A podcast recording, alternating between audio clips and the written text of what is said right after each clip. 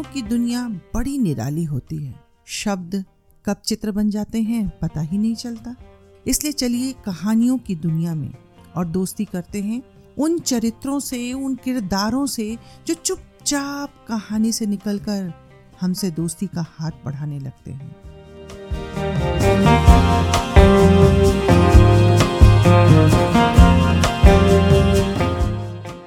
नमस्कार सत्यकाल आदाब, good morning. स्वागत है आप सभी का stories from the heart by Shraddha Pandey podcast पर। और जोड़ते हैं इस कड़ी में एक और कड़ी, कहानी संख्या 11 पुस्तक का नाम समय की रेत पर। आज की कहानी का नाम है, अभी देर नहीं हुई।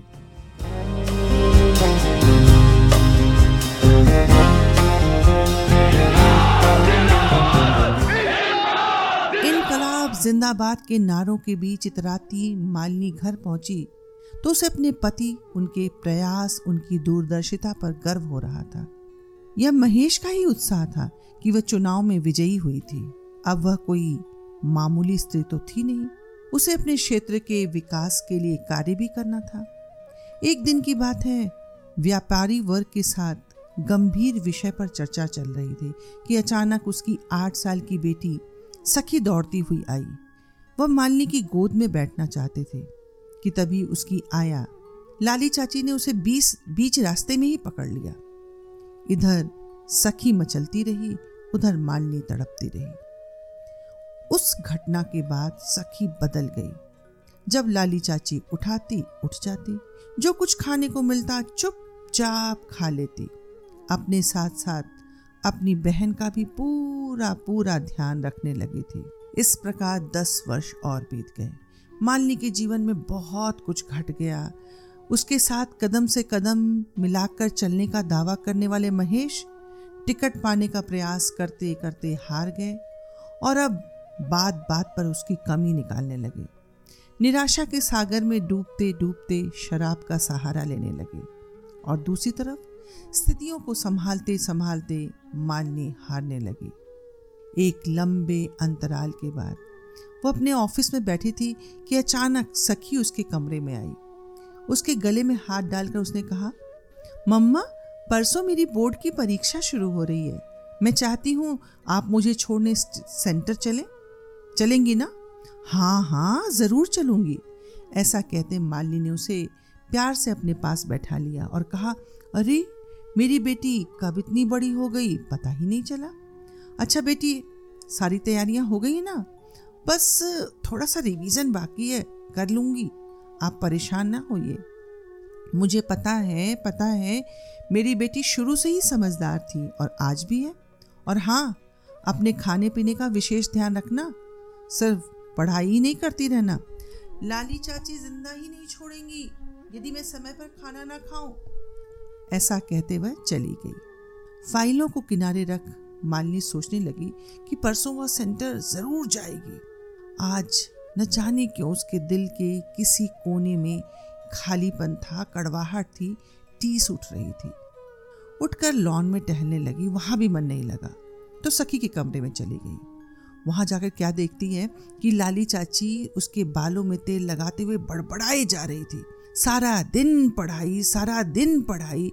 अरे बेटा, तेल भी लगवा लिया करो। जानती हो तेल लगवाने से सिर में खून अच्छी तरह से दौड़ने लगता है। बाल काले, घने और लंबे होते हैं। लाली की बातों से बेपरवाह। सखी सिर झुकाए। अपनी किताबों में डूबी थी। मालिनी ने इशारे से लाली को हटा दिया और खुद बैठकर सखी के सिर पर तेल लगाने लगी और सोचने लगी यही तो वह एहसास है जिसकी कमी थोड़ी देर पहले मुझे महसूस हो रही थी। सखी कुछ कहने के लिए पीछे मुड़ी कि मालिनी को अपने सिर पर तेल लगाते देख हैरान हो गई और बोली, मम्मा, आप आप कब आई? मुझे पता ही नहीं चला। ऐसा कहकर मालिनी के गले लग गई। मालिनी को लगा मानो वह संपूर्ण हो गई। मातृत्व के मिठास में थोड़ी देर पहले की सारी कड़वाहट धुल गई। विडंबना देखिए। दूसरे दिन राजपुरा ज़िले में दहेज तथा अंतरजातीय विवाह की वजह से हिंसा भड़क उठी।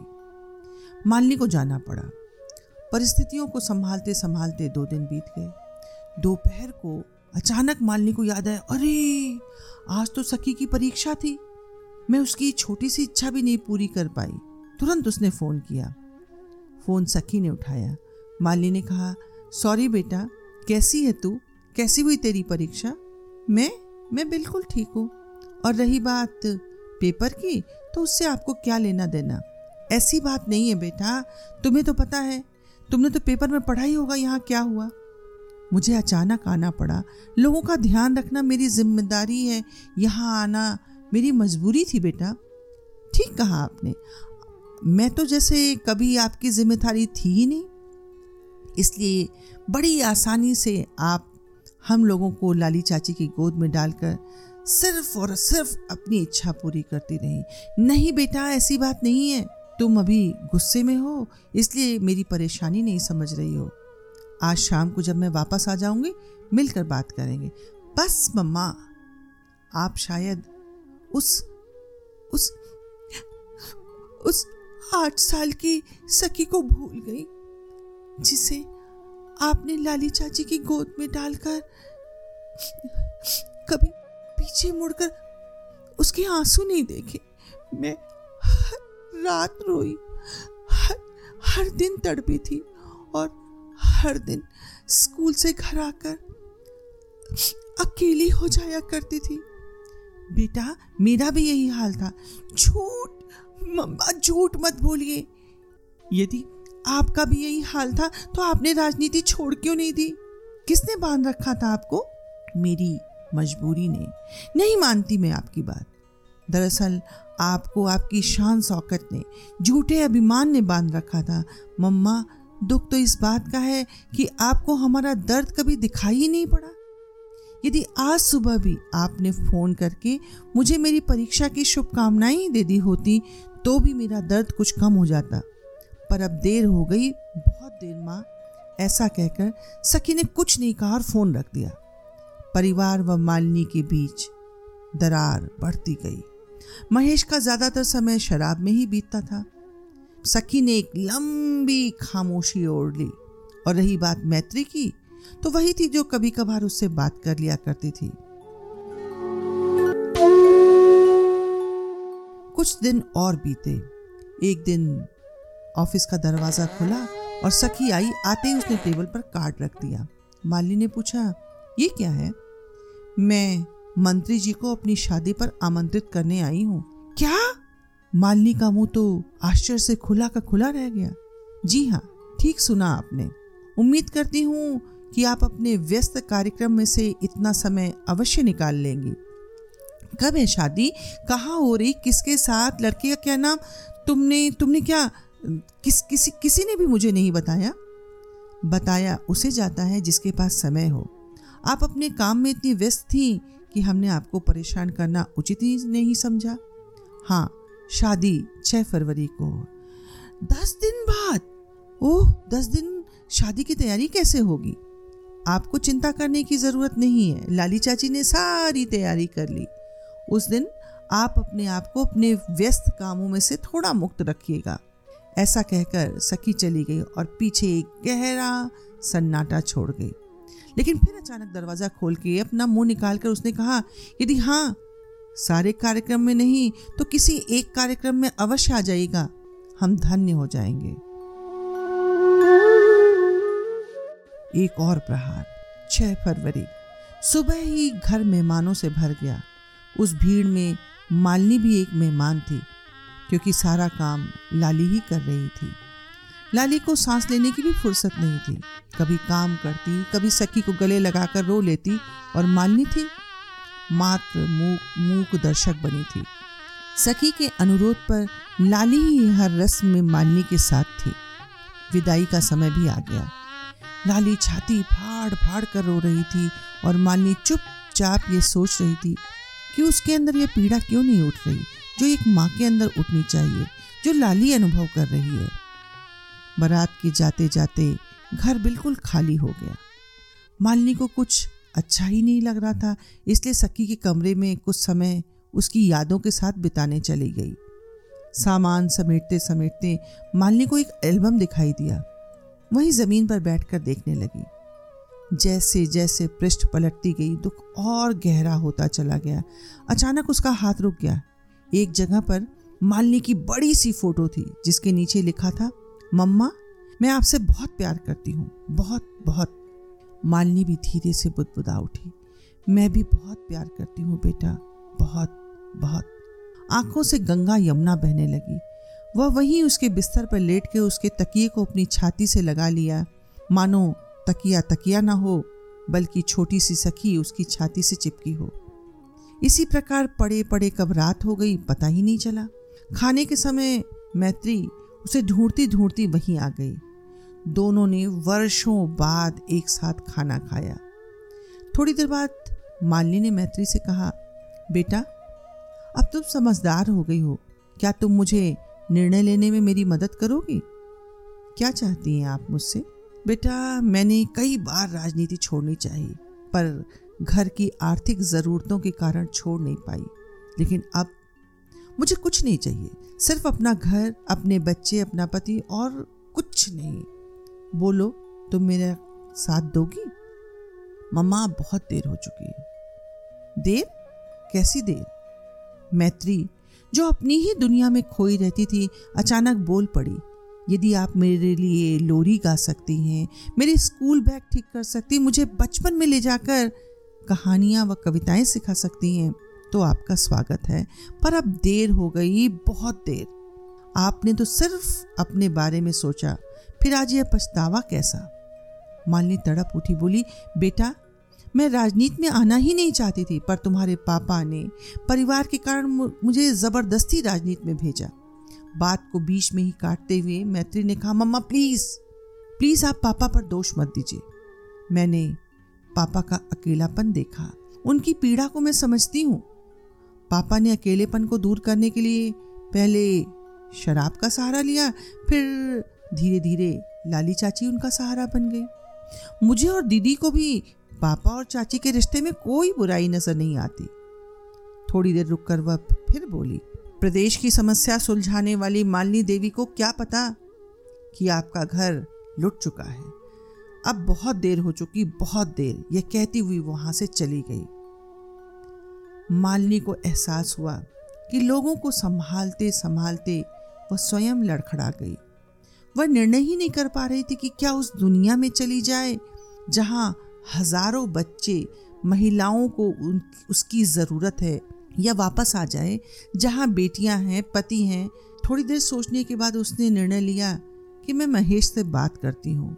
फिर ये सोचकर रुक गई कि रात बहुत हो गई, सुबह बात करूँगी, पर उससे इंतज़ार हुआ ही नहीं गया। पहुँच गई महेश के कमरे तक।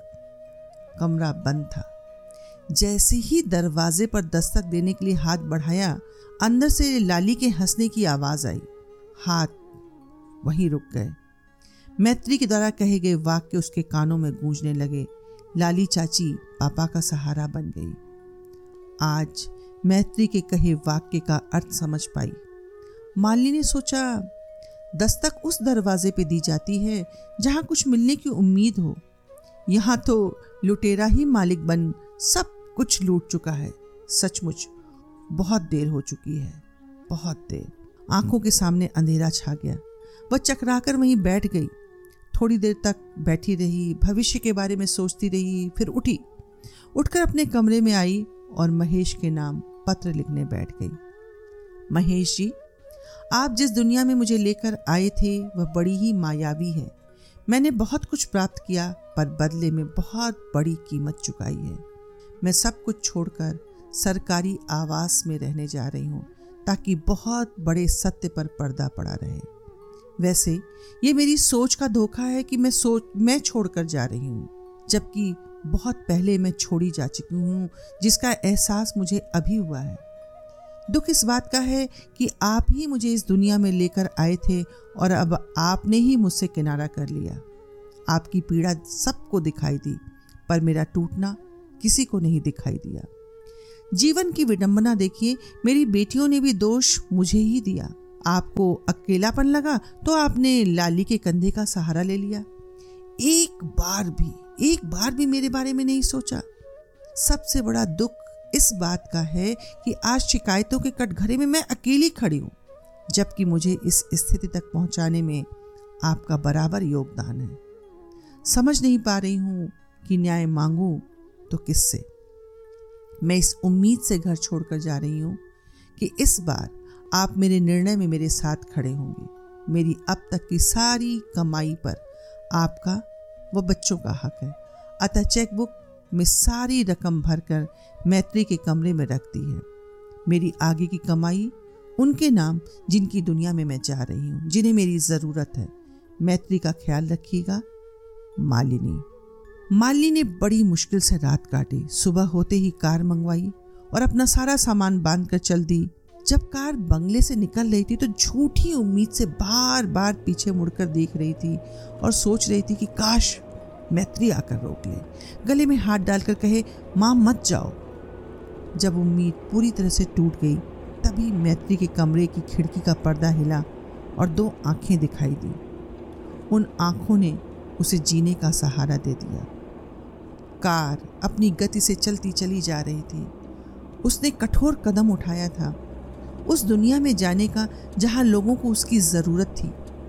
वह आगे का जीवन यतीम बच्चों तथा असहाय महिलाओं को समर्पित करने जा रहे थे, जहाँ देर नहीं हुई थी। एक तरफ़ मैत्री के कहे शब्द उसके कानों में गूंज रहे थे। अब बहुत देर हो गई मम्मा।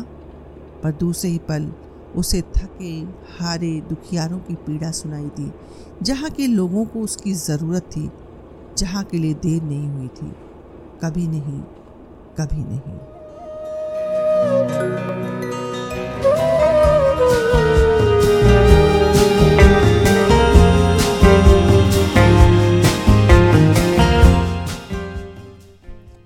घर व कार्य क्षेत्र में तालमेल बैठाती मालिनी जैसी कई स्त्रियाँ हमें अपने आसपास मिल जाएँगी। हाँ उनका नाम मालिनी ने सही कुछ भी हो सकता है। इस कहानी द्वारा मैं मालिनी जैसी स्त्रियों की वेदना आप सबके समक्ष लाना चाहते थे। इसमें कितनी सफल हुई, ये जानने के लिए आपकी प्रतिक्रिया की प्रतीक्षा रहेगी। अगर आपको मेरी कहानी पसंद आई तो स्टोरीज फ्रॉम द हार्ट को फॉलो कीजिए लाइक कीजिए और अपने मित्रों के साथ साझा कीजिए। और हाँ सब्सक्राइब भी कीजिए। तथा अपने विचार Shraddha dot P D Y at Gmail dot com पर मुझ तक ज़रूर पहुँचाइए।